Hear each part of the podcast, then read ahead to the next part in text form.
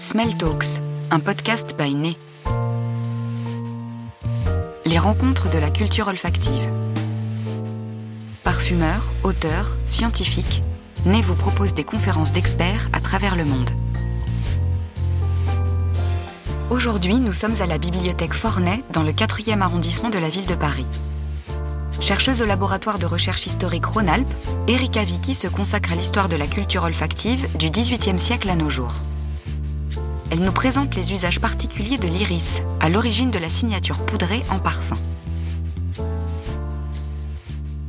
Bonsoir à tous et à toutes. Merci euh, infiniment à vous pour votre accueil, pour l'organisation de, de cette soirée. C'est toujours un immense plaisir euh, de partager euh, une passion euh, aussi forte et aussi vive que, que, celle du parfum et de plus en plus de groupes. Et, et de plus en plus d'activités se fédèrent autour de cette passion commune que nous partageons en ce, en ce qui concerne le parfum, les odeurs, leur rapport aux arts, à la littérature, à la culture en général au sens euh, artistique et anthropologique euh, du terme. La magnifique exposition, je pense que tout le monde ici a, visité auparavant. Hein. Vous êtes peut-être venu même directement juste après euh, et odorisé très légèrement. Je ne sais pas si vous l'avez remarqué. Euh, il y a un parfum de Patricia Nicolai qui est diffusé euh, à, à l'entrée, mais malheureusement à cause des masques, tout le monde n'a peut-être pas perçu le parfum. Donc j'ai pensé euh, pour renforcer un peu euh, l'impression euh, olfactive que suscite cette exposition, parce qu'évidemment ça, ça, soulève énormément d'enjeux liés aux odeurs, j'ai pensé à partager avec vous une odeur, un parfum. Et en l'occurrence, est-ce que vous l'avez reconnu? Non Il est super connu, c'est Arpège de Lanvin. Et voilà, tout le monde fait Ah, mais oui, bien sûr Et voilà. Alors, je l'ai choisi euh, pour plusieurs raisons. D'abord parce que je l'aime beaucoup. Ensuite, parce que je l'avais chez moi, ce qui est assez pratique. Je l'ai choisi aussi, effectivement, parce qu'il est représenté dans l'exposition, parce qu'il concerne la, la, période dont nous allons parler ce soir. Il a été fait en 1927. Euh, c'est un parfum qui est extrêmement important dans l'histoire de la parfumerie. Hein. On en parlait tout à l'heure.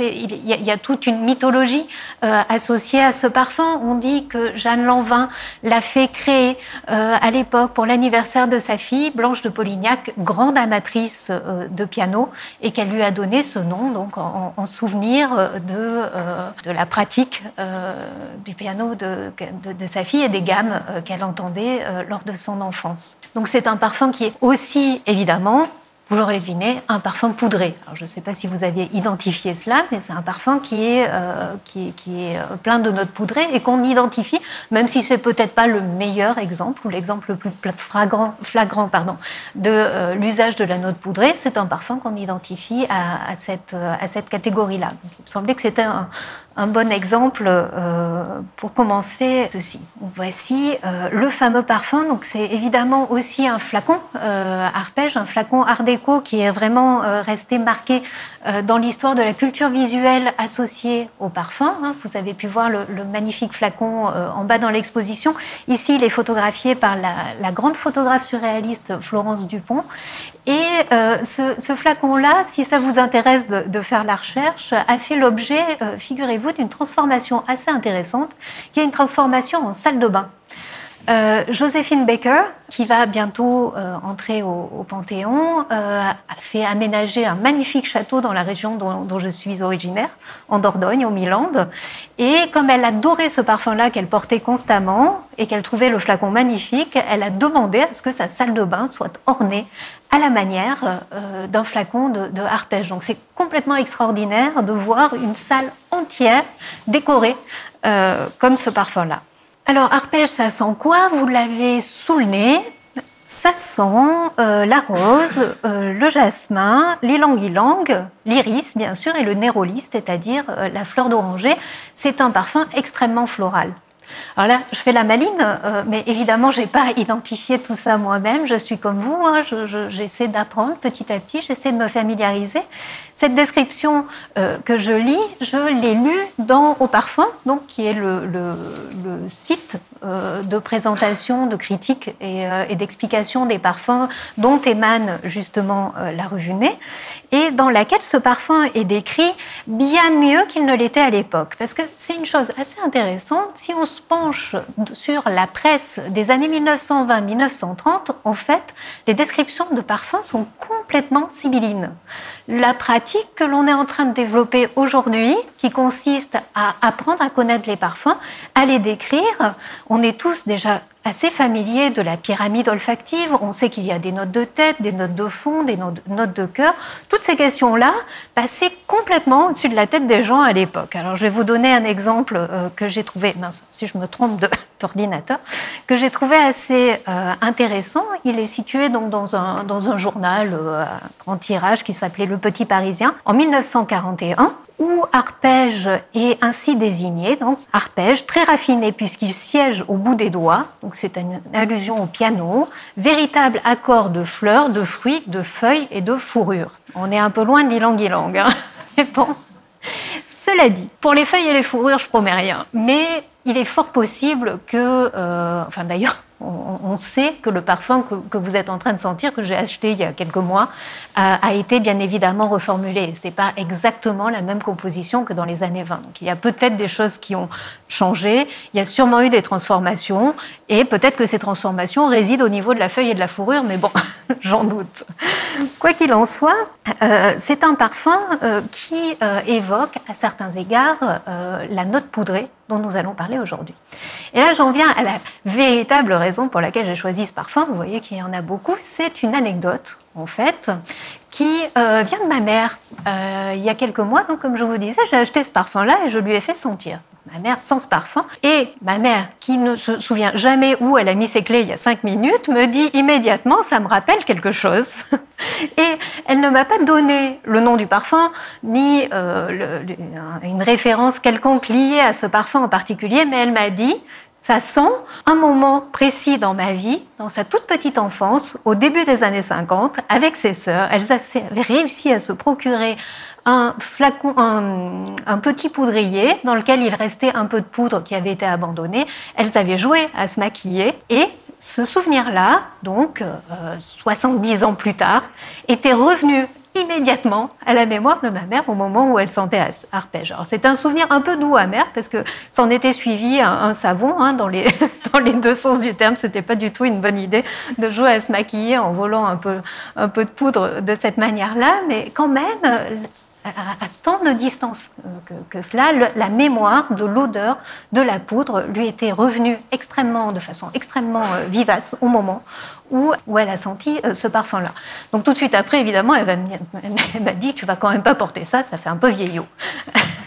Donc la note poudrée, c'est un exemple que je donne, mais c'est un sentiment assez partagé, perçu comme quelque chose d'un peu ancien, d'un peu vintage, euh, d'un peu, d'un peu, euh, un peu désuet en fait, d'une certaine manière. Et c'est en train, je l'espère, de, de, revenir à la mode parce que on aura l'occasion de le voir à l'avenir. Les modes reviennent toujours. Donc la note poudrée, euh, comme l'appellent euh, les parfumeurs, est quelque chose d'extrêmement intéressant pour les gens qui, comme moi, s'intéressent euh, à l'histoire des sens.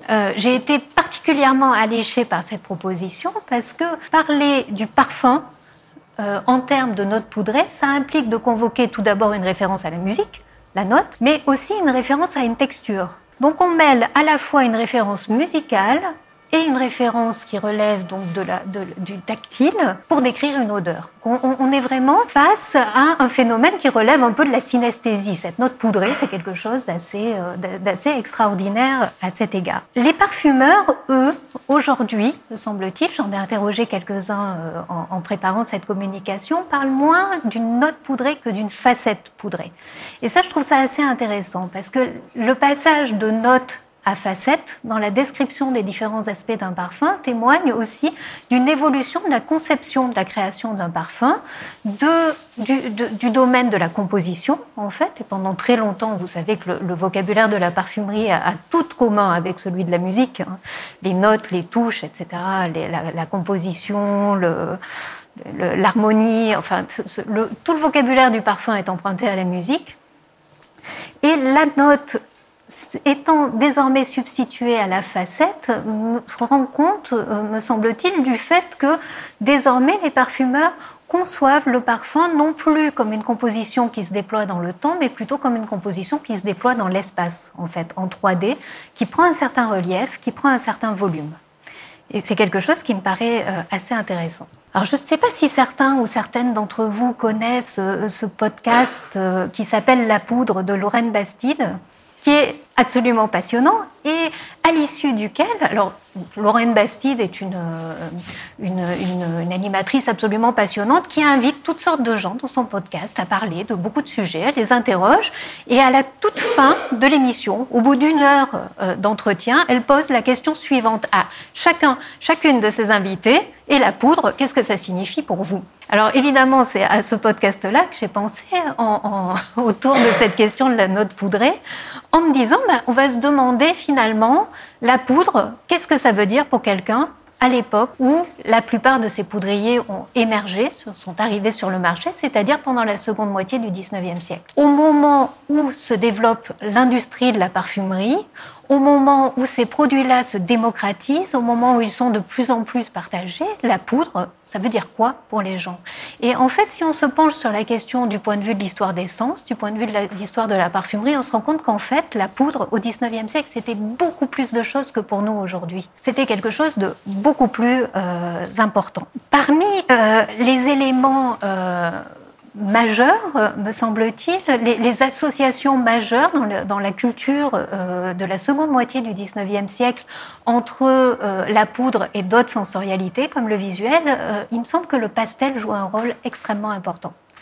La pratique du pastel, qui était extrêmement à la mode à l'époque de Louis XV, est revenu en grâce, alors que c'était euh, vraiment du dernier ringard hein, au début du 19e siècle. C'était ce qu'on appelait du rococo et c'était vraiment pas flatteur à l'époque. La pratique du pastel est revenue euh, dans les années 1870. Euh, et je pense qu'il y a, du point de vue non seulement de la pratique picturale, mais aussi de l'esthétique, des liens à faire avec la pratique du maquillage et avec l'usage de la poudre, des liens qui reposent sur toute une série de, phénomènes, notamment euh, les analogies euh, de couleurs, puisqu'on utilisait énormément le pastel, surtout sous Louis XV, pour faire des portraits, c'était son usage principal, des analogies de matière, puisque non seulement la texture était identique, mais en plus, euh, euh, euh, les, matériaux utilisés étaient souvent les mêmes. Hein. On, mettait un peu de carmin parfois dans la poudre pour la colorer, puis ce sont des, pigments qu'on retrouve aussi dans les pastels. Et enfin, des analogies de pratique, puisque le pastel était très très pratiqué par les femmes au XIXe siècle, et pour une raison qui nous renvoie et qui nous ramène à, la question de l'olfaction qu'on ne quittera euh, jamais de vue, euh, rassurez-vous, euh, ce soir, qui est que la peinture à l'huile sentait très très fort notamment à cause de la térébenthine. Beaucoup de peintres étaient obligés, à cause de ça, de renoncer à leur vocation. Il y a des problèmes de migraine, toutes sortes de maladies plus graves. D'ailleurs, on aura l'occasion d'y revenir. Mais en particulier, c'était absolument formellement déconseillé aux femmes d'utiliser de la peinture à l'huile. Et donc on leur recommandait de préférer le pastel à la peinture à l'huile, ce qui a eu un effet assez, euh, assez terrible, qui est que le pastel, on le sait, a très très peu de postérité, en fait. Euh, c'est, de la poudre sur du papier ou sur de la toile, donc ça disparaît euh, très très vite, un peu comme, comme, le maquillage, alors que la peinture à l'huile, on, on le voit encore au Louvre aujourd'hui, peut rester, peut rester des siècles. L'autre lien, il me semble que la poudre euh, tisse avec d'autres pratiques euh, artistiques et, euh, d'autres, médiums, d'autres, façons de communiquer. C'est un, lien qui est très très fort avec le théâtre. Les deux couleurs que l'on voit apparaître ici dans cette très belle affiche qui m'a été très généreusement prêtée par le, MIP de Grasse, on peut lire, je ne sais pas si vous le voyez, deux teintes qui sont Rachel claire et Rachel foncée Rachel était une, grande actrice euh, de théâtre qui a donné son nom donc à certaines couleurs euh, de poudre et euh, qui a ainsi mis permis de mettre en évidence ce qui pour nous semble un peu un peu étrange le lien très très fort qu'il y a entre la pratique du maquillage et celle du théâtre. Pour s'en rendre compte, il faudrait revenir. alors j'ai pas apporté de citation précise, mais c'est vraiment fascinant de lire les mémoires de Sarah Bernard cette grande, grande tragédienne de la fin du XIXe siècle raconte, au tout début de, ses mémoires, qu'elle a eu immédiatement une sorte de sens artiste, une sensibilité d'artiste qui lui a permis d'apprendre à se maquiller seule et autant dans les représentations qui sont faites d'elle dans sa loge en train de se préparer que dans la description qu'elle fait elle-même de la pratique du maquillage, il y a quelque chose qui relève du début d'une pratique artistique. Avant d'entrer en scène, elle se prépare et déjà, elle, fait quelque chose qui, s'inscrit dans, son art, dans sa pratique euh, du théâtre. Et ça, je trouve ça assez fascinant de ce monde du théâtre pour lesquels les, produits cosmétiques, de maquillage, etc., ont tout d'abord été développés, euh, la pratique de l'usage du maquillage s'est répandue ensuite euh, à la ville. On le sait, ça, fait partie euh, de l'histoire notamment qui, est raconté euh, ici de la poudre. Et on sait que l'apparition à la toute fin du 19e siècle de l'éclairage électrique a euh, évidemment motivé euh, l'usage de toutes sortes de, poudres destinées à velouter disait-on le visage, mais aussi un peu à cacher les, les, zones qui, par conséquent, brillaient de plus en plus et qui, finalement, qui euh, plaçait les gens dans une, dans, une posture où ils ne pouvaient pas cacher les imperfections de leur peau. Si vous avez vu, euh, je ne sais pas, par exemple, un film comme Barry Lyndon, qui est entièrement filmé grâce à des filtres spéciaux avec des éclairages nocturnes à la bougie, on voit que c'est absolument flatteur. Euh, d'ailleurs, les dîners aux chandelles sont très très certainement inventés pour ça. quand on est éclairé par une bougie, on, a bien moins mauvaise mine que quand on, quand on est sous l'éclairage électrique. Et donc la poudre permettait euh, d'être un peu moins, euh, un, peu moins exposé à, à, ce qui pourrait, ce qui pourrait appeler des critiques.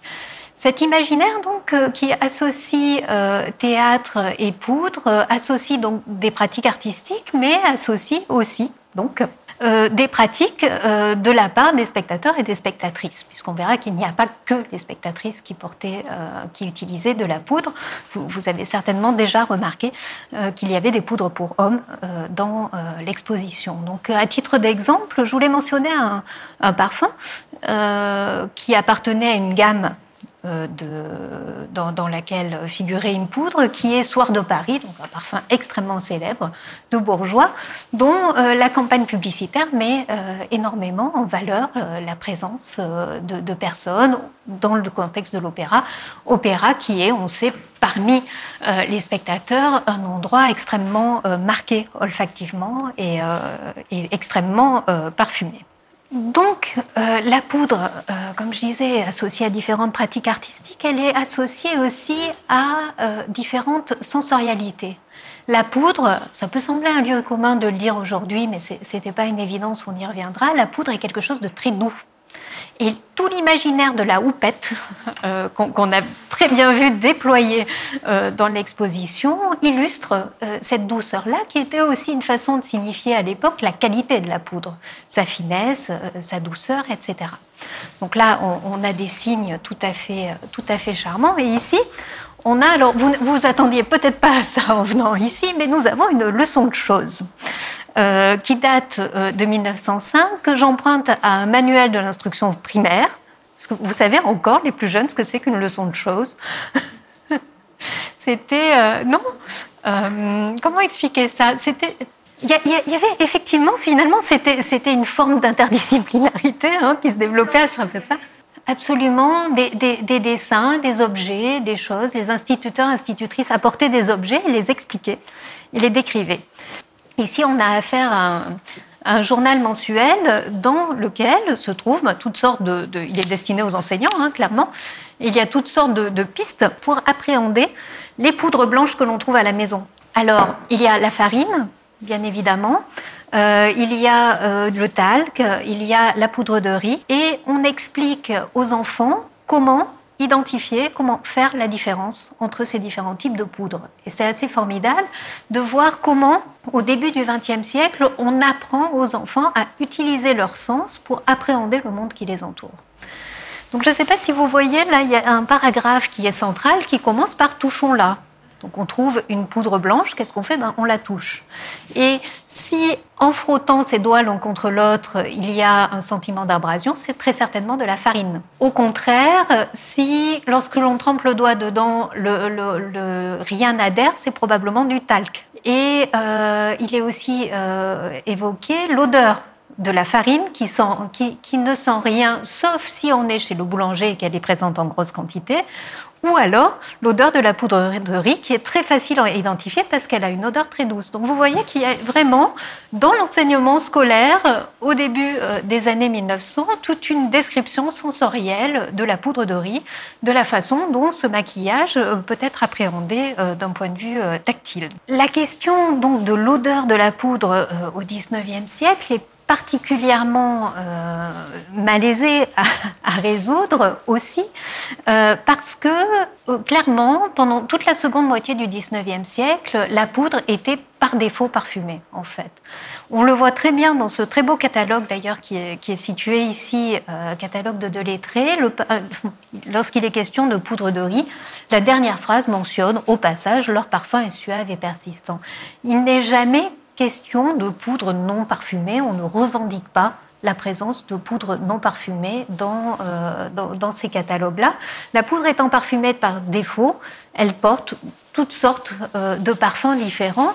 Et la façon dont aujourd'hui, finalement, on associe la poudre a un parfum particulier pose question par rapport aux pratiques euh, initiales, à celles du 19e siècle, pour lesquelles la poudre était un support de parfum, de même que euh, l'eau de toilette, etc. Ça faisait partie euh, d'une gamme jusque dans les années 1930, donc ça faisait partie d'une gamme de produits et c'était une façon de parfumer, une façon sèche de parfumer pour, achever de vous en convaincre, alors on pourrait montrer des, centaines d'exemples, mais je pense que l'exposition en rend parfaitement compte. Euh, dans ce catalogue, donc aux Parfumeries Réunies, qui est un, grand magasin qui, présente, euh, euh, les, produits de différentes parfumeries, nous avons toutes sortes de poudres et elles sont toutes parfumées différemment. Et souvent, même d'ailleurs, plus souvent parfumées que colorées.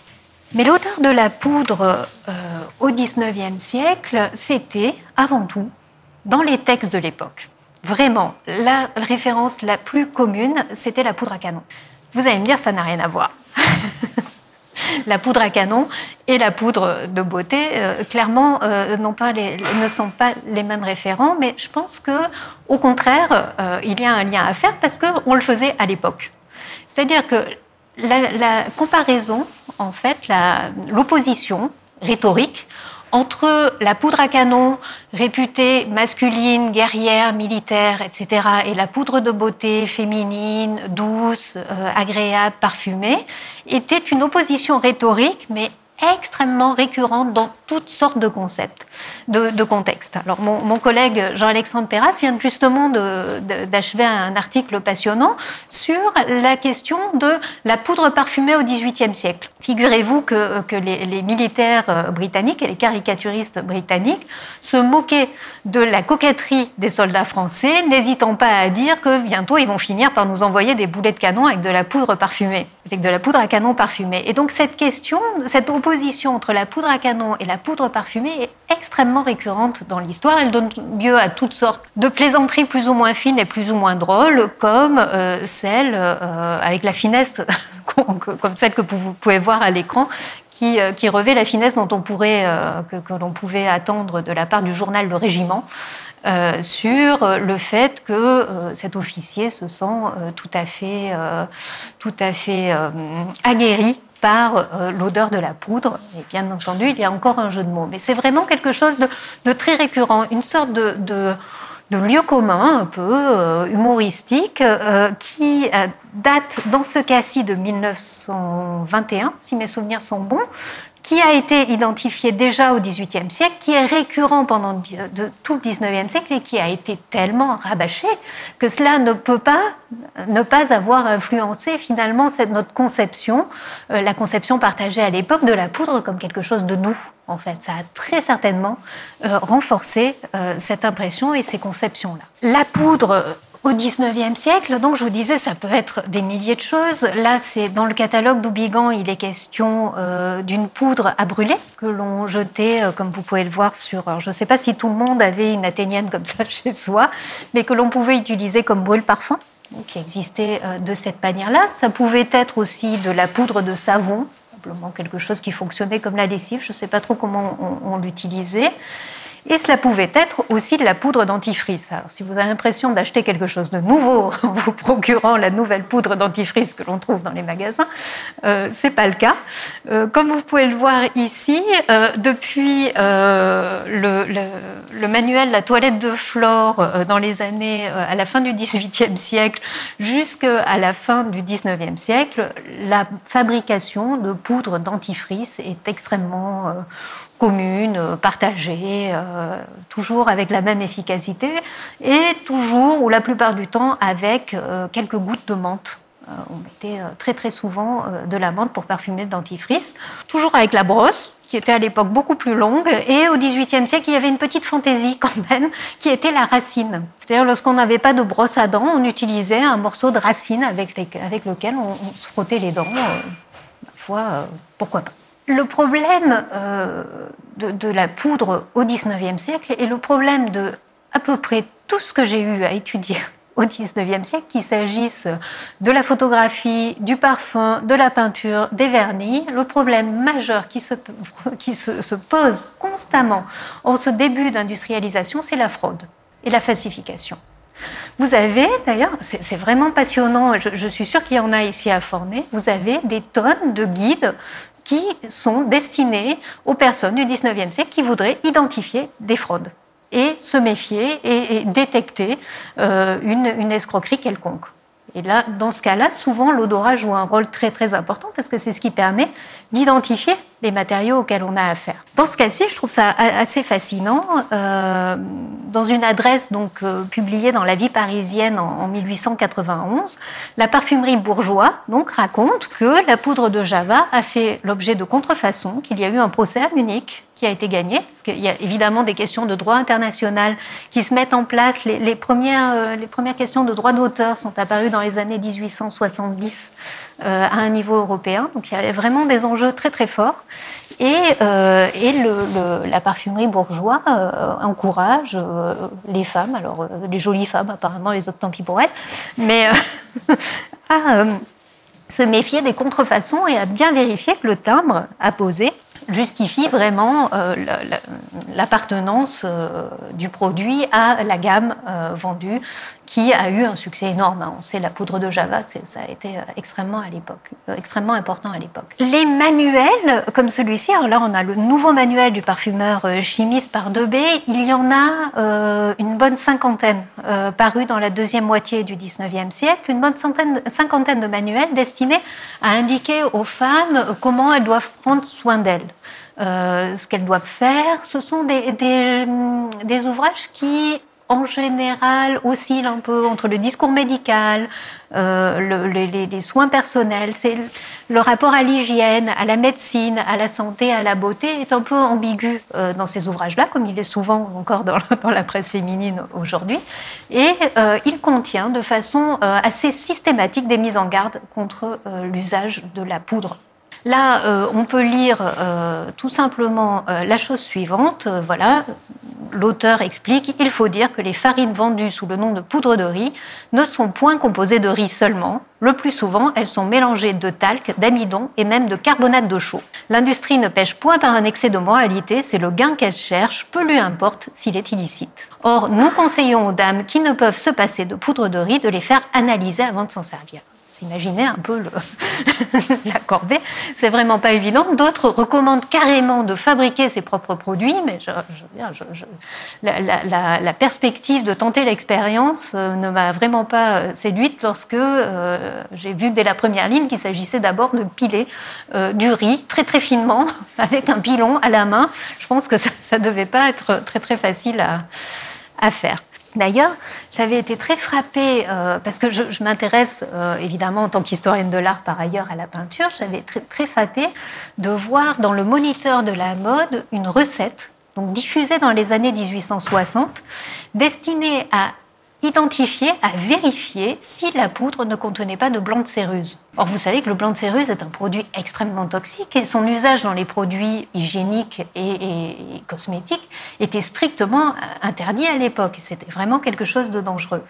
Et j'ai retrouvé encore cette question du blanc de céruse vendu de façon euh, illégale et illicite euh, à, travers, euh, à travers le commerce de cosmétiques chez Alphonse le Chevalier qui évoque le théâtre justement. Donc on revient à la question euh, de l'usage des poudres au théâtre et qui, euh, mentionne le fait qu'un comédien de théâtre s'est mis à souffrir de saturnisme carrément.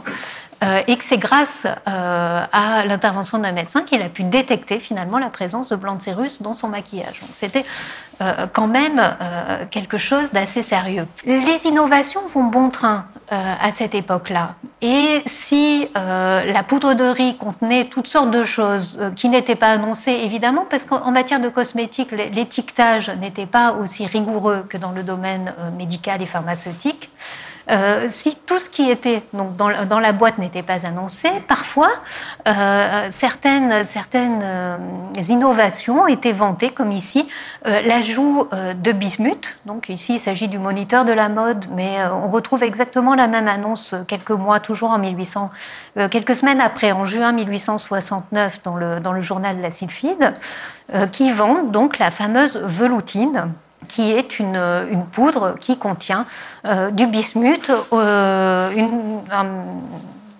un agent qui me semble assez toxique, euh, mes souvenirs sont bons, mais euh, auquel, mais dont donc le, producteur de cette poudre vante les mérites. Et je trouvais ça assez amusant de, de présenter ici la, veloutine parce que dans l'exposition, les, boîtes de veloutine sont présentées tout près d'autres boîtes euh, d'un autre fabricant qui lui proclame que ces produits sont sans bismuth. Donc je pense qu'on s'est rendu compte assez vite du danger qui était associé à à ces, produits-là.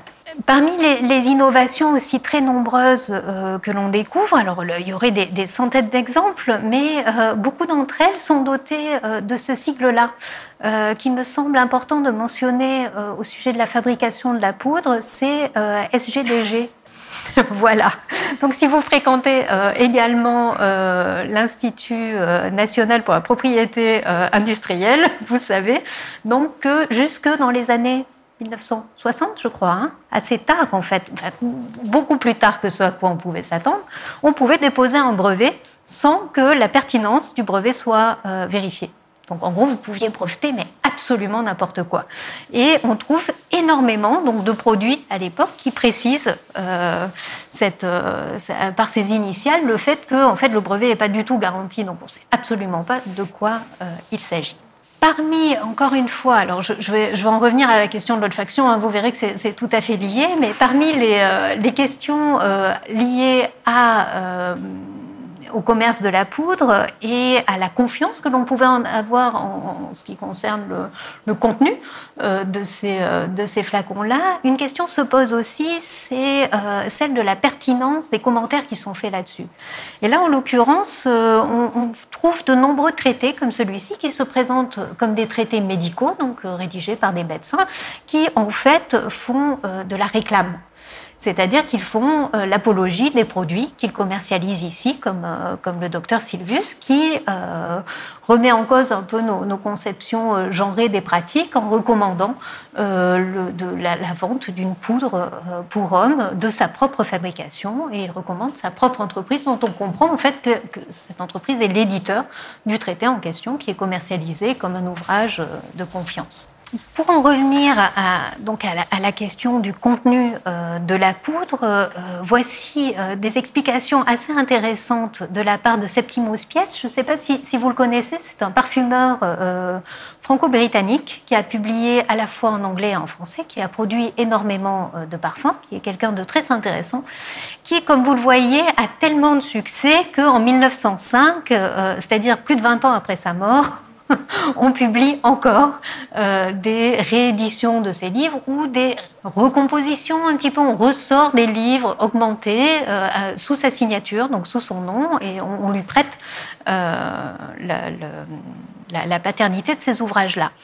En ce qui concerne la poudre de riz, il remarque, euh, bon, évidemment, euh, comme les autres, que souvent il s'agit euh, d'amidon, de talc, d'albâtre, de carbonate de chaux qui aromatise un peu de violette, que le riz est souvent qu'un élément accessoire, donc il n'y a finalement pas de poudre de riz, pas de riz dans la poudre de riz, et que finalement, s'il n'y a pas de substitution vraiment dangereuse, c'est peut-être pas plus mal comme ça, tout simplement parce que la poudre de riz ne tient pas sur le visage il y a un véritable problème d'adhérence avec la poudre de riz, à laquelle d'ailleurs on doit, me semble-t-il, la formule euh, poudreriser. Se faire poudreriser, c'est recevoir toutes sortes de, beaucoup de poudre de riz euh, sur soi euh, de la part de la personne qui est assise à côté, de nous, à l'opéra par exemple. on, reçoit plein de poudre parce que celle-ci ne tient pas. Donc les ajouts que l'on a notés sont liés le plus souvent à ces questions d'adhérence, mais aussi au problème du parfum. Et la présence ou l'omniprésence de talc dans la poudre est aussi un moyen de parfumer la poudre, tout simplement parce que contrairement à la poudre de riz, le talc est une substance poreuse qui euh, permet donc d'absorber les odeurs et donc de, produire ensuite un mélange euh, odorant euh, de façon plus, facile. Alors là, je vous renvoie à l'article publié dans le catalogue par, Jean-Claude Le Joliffe qui m'a lui-même fait remarquer ceci par rapport à la présence de talc et à l'usage d'éléments, d'éléments parfumés. Parce que parfumer la poudre, c'est pas quelque chose de techniquement très très facile en fait. Euh, les parfums sont souvent présentés sous forme liquide, euh, sous forme de graisse. Et si vous avez déjà essayé de faire des crêpes, euh, vous savez que ça vous expose à des grumeaux. Donc, il y avait toutes sortes de techniques pour parfumer la poudre sans faire de catastrophe. Vous avez pu voir peut-être dans la toute première salle de l'exposition un petit ouvrage dans lequel étaient décrits des machines, donc pour sécher la poudre, pour la tamiser, etc. Ça s'inscrivait souvent dans, euh, dans une démarche de, de, parfumage. Donc dans euh, la toilette de, de Flore, qui est, euh, qui, est ici, qui est ici datée de 1784, mais je crois que la première édition date de 1771, si je ne dis pas d'annerie, donc déjà au XVIIIe siècle, étaient présentées des techniques pour parfumer la poudre. Et le meilleur moyen, apparemment, c'était de mettre des fleurs dans la poudre, de tamiser et de recommencer etc., jusqu'à ce que la poudre ait pris euh, le parfum des fleurs. Vous imaginez le travail et le, problème qui se pose, c'est évidemment euh, le fait qu'il fallait avoir des fleurs à ce moment-là. Euh, en cette saison, on aurait eu du mal à, avoir de la poudre parfumée. Et donc, il y a toutes sortes de techniques qui, qui sont développées et qui font, encore une fois, comme les divers ajouts en matière de, parfumerie qui font encore une fois l'objet de brevets, euh, de tentatives, d'essais, de descriptions plus ou moins claires. Ici, dans le journal la sylphide, alors la sylphide, c'est vraiment les rois de la réclame. C'est-à-dire que c'est un magazine féminin qui euh, pratiquait quelque chose qui ne se ferait absolument pas aujourd'hui et qui consistait à commercialiser ses lignes de contenu rédactionnel. C'est-à-dire que quand un, parfumeur comme Oriza, par exemple, ou comme ça a été le cas de Guerlain, parce que Guerlain a énormément euh, financé la Sylphide et a finalement assuré la longévité de ce journal féminin, qui est un de ceux qui a duré le plus longtemps au XIXe siècle. Euh, donc, quand un, parfumeur achetait euh, un, espace publicitaire, il achetait aussi du contenu rédactionnel et donc il avait droit à quelques lignes d'éloge dans tel ou tel article à tel ou tel sujet. Et en l'occurrence, au sujet d'Oriza, on peut lire que celui-ci, donc en plus de, produire des poudres d'une qualité exceptionnelle, avait eu l'ingéniosité de développer des procédés secrets permettant euh, euh, de, rendre l'odeur euh, des fleurs dans, leur saison, dans la saison de, leur floraison. C'est-à-dire c'est un peu un, idéal, mais vous remarquerez que pour notre plus grand désespoir, l'article n'explique pas de quel procédé il s'agit, bien évidemment.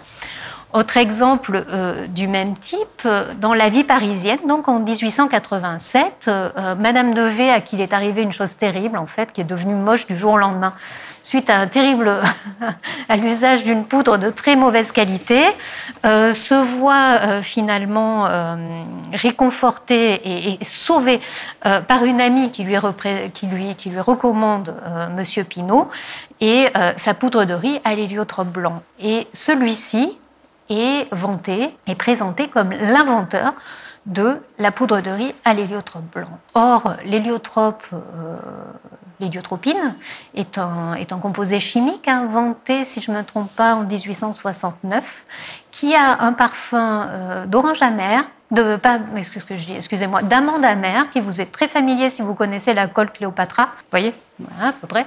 Euh, donc c'est un composé chimique très bon marché qui était extrêmement pratique pour la confiserie pour les gâteaux, mais aussi pour la parfumerie, et qui a été commercialisé avec beaucoup de succès par une entreprise qui s'appelle Piver, notamment. Hein. Il y avait plusieurs, euh, plusieurs compagnies, mais euh, plusieurs entreprises qui commercialisaient cela, et notamment Piver commercialisait l'héliotrope blanc. Et l'héliotrope blanc était tellement important à l'époque et tellement démocratisé et répandu qu'on le retrouve jusque dans les romans. Et Eugénie Brio remarquait récemment que l'héliotrope blanc, c'est non seulement le parfum de Louise dans euh, euh, dans le roman de, Zola. Euh, ah, La joie de vivre. C'est la joie de vivre. Dans Le bonheur des dames, c'est de la fleur d'oranger. dans Nana, c'est de la violette. Mais vous voyez, on reste quand même un peu dans les mêmes, les mêmes parfums. Mais c'est aussi, l'héliotrope blanc, c'est aussi un des parfums que porte Chéri, le personnage de Edmond de Goncourt. Euh, donc vous voyez, l'héliotrope blanc était tellement populaire qu'on le, retrouve euh, régulièrement dans des romans à l'époque. Et donc euh, cette idée qu'aurait eu Monsieur Pinault, donc cette technique qui lui aurait permis de, de, de, parfumer la poudre à l'héliotrope blanc, avait évidemment dans ce contexte-là une importance considérable.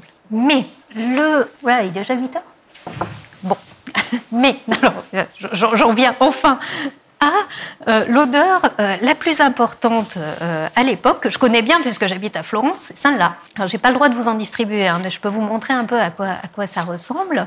L'odeur la plus importante en matière de poudre, c'était évidemment la poudre d'iris. c'était la poudre d'iris, traditionnellement aussi, parce qu'il n'y a rien de plus facile que de mélanger de la poudre avec de la poudre Donc on faisait de la poudre d'iris et on la mélangeait avec la poudre de riz et ça, permettait de faire une poudre euh, extrêmement efficace. On voit qu'elle n'est pas, très très blanche. J'aimerais bien vous en distribuer, mais malheureusement à cause des microbes, là c'est vraiment trop compliqué. Euh, donc voilà à quoi ça ressemble. C'est très très doux et ça sent bon, croyez-moi. c'est quelque chose qui n'est pas complètement blanc en raison des, procédés de, fabrication. On, on aura l'occasion d'y revenir. Donc la lecture euh, de l'intermédiaire des chercheurs et curieux, je ne sais pas si vous connaissez euh, ce journal-là du 19e siècle qui fait partie alors d'une série extrêmement euh, grande d'ouvrages de, vulgarisation en fait, parce qu'à l'époque on, voulait enseigner des choses aux gens et tout le monde avait envie d'apprendre et donc il y avait beaucoup de journaux comme ça qui vous permettaient d'apprendre des choses. Et celui-ci, alors que j'affectionne particulièrement et que j'utilise souvent, l'intermédiaire des, des chercheurs et des curieux, fonctionne par question-réponse. Et une des questions qui est posée dans ce journal-là, euh, donc en 1869, c'est quelle est la différence entre la poudre de riz et la poudre d'iris? Et en fait, la façon dont la question est posée et la nature de la réponse, que, je ne veux pas euh, vous lire maintenant parce qu'on n'a pas le temps, mais si vous voulez, je peux vous envoyer évidemment la, référence, euh, la, façon dont, le, dont, les, les, auteurs répondent laisse penser qu'en fait, il y a une ambiguïté très forte au XIXe siècle entre la poudre de riz et la poudre d'iris. Alors évidemment, elle est certainement fondée sur des aspects sonores. Il y a, a des points communs sonores très forts entre les deux, mais l'usage euh, récurrent euh, d'iris euh, dans la poudre, alors parmi les soins de beauté, mais aussi dans la poudre, apparemment aménagé une certaine ambiguïté. Et donc, les, les, auteurs de, de, ce journal-là expliquent que la différence, c'est tout simplement que la poudre de riz est enfin une forme de, une phare qu'on applique sur la peau, tandis que la poudre d'iris est ce qui euh, parfume euh, cette, euh, cette, cette poudre-là. À propos, alors là vraiment c'est encore une digression littéraire, je, je suis souvent, souvent tentée d'en faire, mais là vraiment je ne pouvais, pas, pouvais pas résister à l'envie de mentionner Georges Sand qui, euh, au sujet euh, de la poudre d'iris, raconte une anecdote euh, absolument délicieuse qui nous donne un peu la, mesure de la façon dont cette poudre d'iris était présente dans les intérieurs. Alors là, il s'agit de ses souvenirs. Georges Sand, en 1855, parle de sa grand-mère et de son enfance. Donc, c'est vraiment euh, plutôt la première moitié euh, du 19e siècle. Et elle, raconte qu'il y avait chez elle un âne absolument adorable, très vieux, que personne ne songeait à, contrarier en aucune façon, qui n'était pas spécialement têtu, mais qui avait rendu tellement de service qu'on ne l'embêtait pas, que celui-ci avait le droit d'entrer où il voulait, qu'il se permettait parfois d'entrer euh, dans la maison. Et elle raconte que sa grand-mère euh, le trouva un jour installé dans son cabinet de toilette, le nez sur une boîte de poudre d'iris, qu'il respirait d'un air sérieux et recueilli. Donc vous voyez, c'était tellement populaire qu'apparemment même les ânes affectionnaient euh, la poudre d'iris à cette époque-là. Alors, la poudre d'iris, alors si vous vous imaginez tout de suite euh, en train de butiner vos petites pattes pleines de poudre d'iris, c'est pas du tout ça. La poudre d'iris, c'est pas du tout euh, le velouté. Ce qui donne le, velouté euh, au visage, c'est pas du tout le velouté de la fleur. En fait, ce que l'on utilise euh, dans la poudre d'iris, ce sont les rhizomes, dont, de façon très cruelle, ce, par comparaison, ce traité de botanique nous apprend que c'est à peu près aussi moche qu'un topinambour. Donc, on est un peu loin des magnifiques iris qui ornent les, les, les, les pots de poudre. En l'occurrence, euh, cet iris-là, celui qu'on exploite à partir du milieu du, 19e siècle, est plutôt l'iris pallida. Celui que vous avez vu là, c'est, euh, je crois, un iris germanica, euh, qui est celui qu'on trouve dans les jardins le plus souvent. Et alors, j'ai tenté, j'en ai déterré un pour, pour obtenir des des rhizomes, mais ça n'a vraiment rien donné. Euh, c'est une technique extrêmement complexe qui nécessite donc l'usage d'un type d'iris euh, particulier, soit l'iris florentin, euh, soit l'iris pallida, qui est ainsi qualifié en raison de la pâleur de ses pétales, et ce dernier ayant ayant un rendement plus efficace que l'iris de Florence, il a peu à peu euh, remplacé la culture de l'iris florentin, y compris la, en Toscane et dans la région de Florence. C'est-à-dire au passage, si vous cherchez une destination pour votre, vos prochaines vacances, il y a à Florence un festival de l'iris chaque année à la fin du mois d'avril, au début du mois de mai, qui est assez, assez extraordinaire. Alors, le traitement de la racine d'iris pour l'utiliser en parfumerie est extrêmement ancien, il est extrêmement complexe, il demande une grande expertise. la bonne nouvelle, c'est qu'une jeune, euh, une jeune doctorante qui s'appelle Tassani Allo est en train de rédiger une thèse sur les usages des racines à la Renaissance et en particulier de la racine d'iris en parfumerie. Donc, euh, lorsqu'elle aura terminé sa thèse dans, dans deux, trois ans, on va vraiment tout savoir euh, sur le sujet. En attendant, si vous avez Zut, je l'ai pas là. Il est dans mon sac. Dans mon sac, il y a le, petit euh, carnet matière rédigé par euh, l'équipe de nez euh, sur l'iris que j'ai. Merci beaucoup, c'est vraiment gentil. Euh, que j'ai pas le droit de vous faire circuler à cause des microbes, encore une fois, mais que, dont je recommande vivement la lecture parce qu'il est extrêmement instructif sur, sur la culture de l'iris, sur son histoire, sur les œuvres d'art qui, qui l'ont utilisé. Sinon, si vous voulez euh, parfaire euh, votre culture générale en matière d'iris, ou si vous avez euh, envie d'en savoir plus, rien n'est mieux, à mon avis, que le bagage scientifique de la jeune fille. un ouvrage de vulgarisation que je recommande toujours, qui en est en 1910 à sa troisième édition, donc ça date vraiment des années 1890 et dans lequel vous apprendrez à peu près tout sur les parfums. Et je trouve ça intéressant de savoir que si, je ne sais pas si, si pour tout le monde l'usage de la racine d'iris pour euh, la parfumerie est quelque chose de familier, mais en tout cas, ça faisait partie de la culture générale des gens à la fin du 19e siècle. Tout le monde savait ça. Ça faisait partie des choses qu'on apprenait aux enfants à l'école. Donc c'était quelque chose d'assez fondamental aussi parce que c'était lié tout simplement à la vie quotidienne. Si euh, le bagage scientifique de la jeune fille euh, ne vous intéresse pas, il y a aussi la promenade scientifique euh, au pays des, frivolités de Henri Coupin, de Coupin, qui a aussi beaucoup d'intérêt et qui développe à peu près ces mêmes questions, qui les explique et qui les, présente à un public de jeunes gens essentiellement et de curieux qui veulent mieux connaître l'univers des parfums. La particularité olfactive de l'iris, c'est clairement son parfum de violette. Alors je ne sais pas si ça vous a frappé, euh, enfin si euh, en sentant ça vous vous en rendrez compte. Pour moi, c'est pas, c'est pas, je trouve pas que ça sente formidablement la violette, mais c'est vraiment un lieu commun. Et dès les premières descriptions olfactives de racines d'iris, Simon Barbe, donc, qui, a écrit cet ouvrage extrêmement extrêmement important euh, pour l'histoire de, la parfumerie, à la fin du XVIIe siècle, décrit immédiatement la poudre d'iris comme sentant naturellement la violette. Et c'est vraiment une, une, conception qui demeure. La poudre d'iris est constamment associée à la violette. Et c'est bien parce que la violette, on adorait ça au XIXe siècle et on adorait ça d'autant plus qu'il y avait eu un exode rural absolument énorme. Les gens se retrouvaient dans des grandes villes, ils venaient souvent de la campagne et ils n'avaient pas la possibilité de sentir la violette et le muguet. Et je pense que l'imaginaire du printemps au XIXe siècle dans les villes, c'est vraiment quelque chose d'important. On commercialisait énormément de violettes, énormément de petits bouquets de muguet, mais dans une période très courte. Et ce sont des plantes qui, comme vous le savez, ne peuvent pas être, gardées dans un vase ou pas très très longtemps. C'était vraiment extrêmement éphémère. Le plaisir de l'odeur du muguet et de la violette, c'était quelque chose d'extrêmement précieux, je pense, au XIXe siècle. En témoignent énormément de documents comme des chansons populaires, qui rappelle constamment euh, le plaisir de, sentir ces odeurs-là. Or, et c'est très cruel, euh, la violette et le muguet sont des fleurs qu'on ne peut pas vraiment utiliser en parfumerie. Le rendement n'est pas assez important. On ne peut pas les utiliser euh, vraiment en parfumerie à, échelle industrielle pour produire des, des, poudres parfumées. Donc je pense que l'odeur de violette de la poudre d'iris avait une signification d'autant plus importante à cet égard. On retrouve l'iris un peu partout dans la culture euh, visuelle aussi de l'époque, notamment euh, là en couverture de, partitions destinées au piano. le piano était souvent, surtout lorsqu'il s'agit comme ça de, fantaisie, était souvent un art d'agrément pratiqué par les jeunes filles à la fin du 19e siècle. Donc vous voyez quand même toute une logique, une logique de genre derrière cela.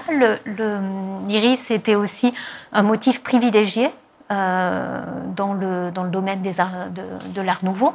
Euh, qui permettait aux artistes, euh, à la fois aux japonistes, de faire des références à, des pratiques aux pratiques de d'Extrême-Orient et aussi euh, aux, tenants euh, de l'art nouveau de mettre en œuvre des formes comme ça, un peu nouvelles, extrêmement complexes, très organiques, végétales, euh, etc.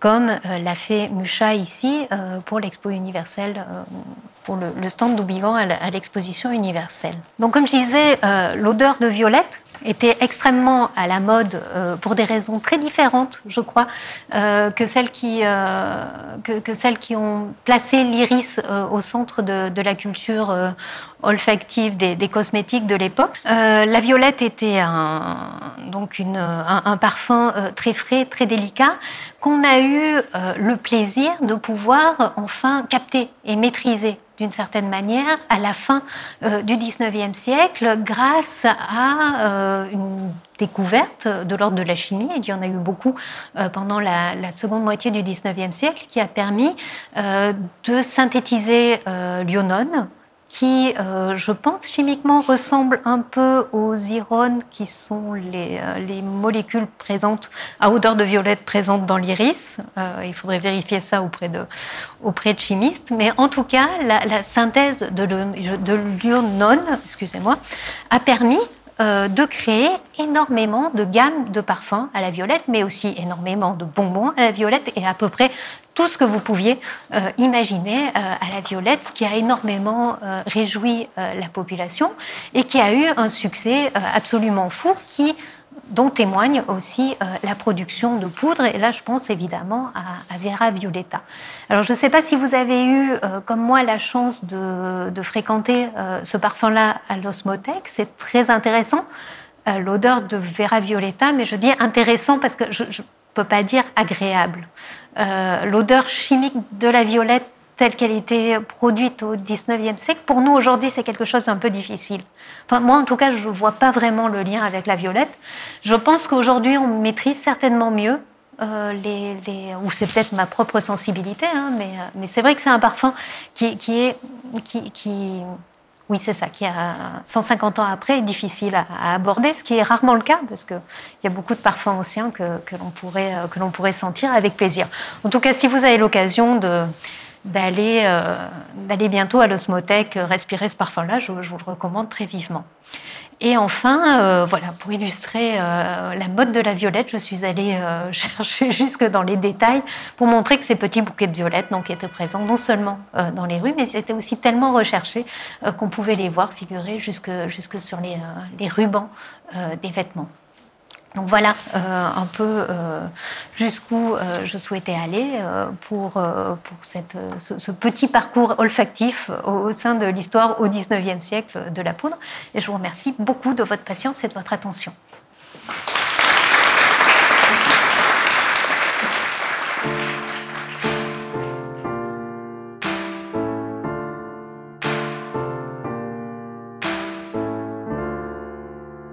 Cette émission sur podcast.bainet.com et sur les plateformes habituelles.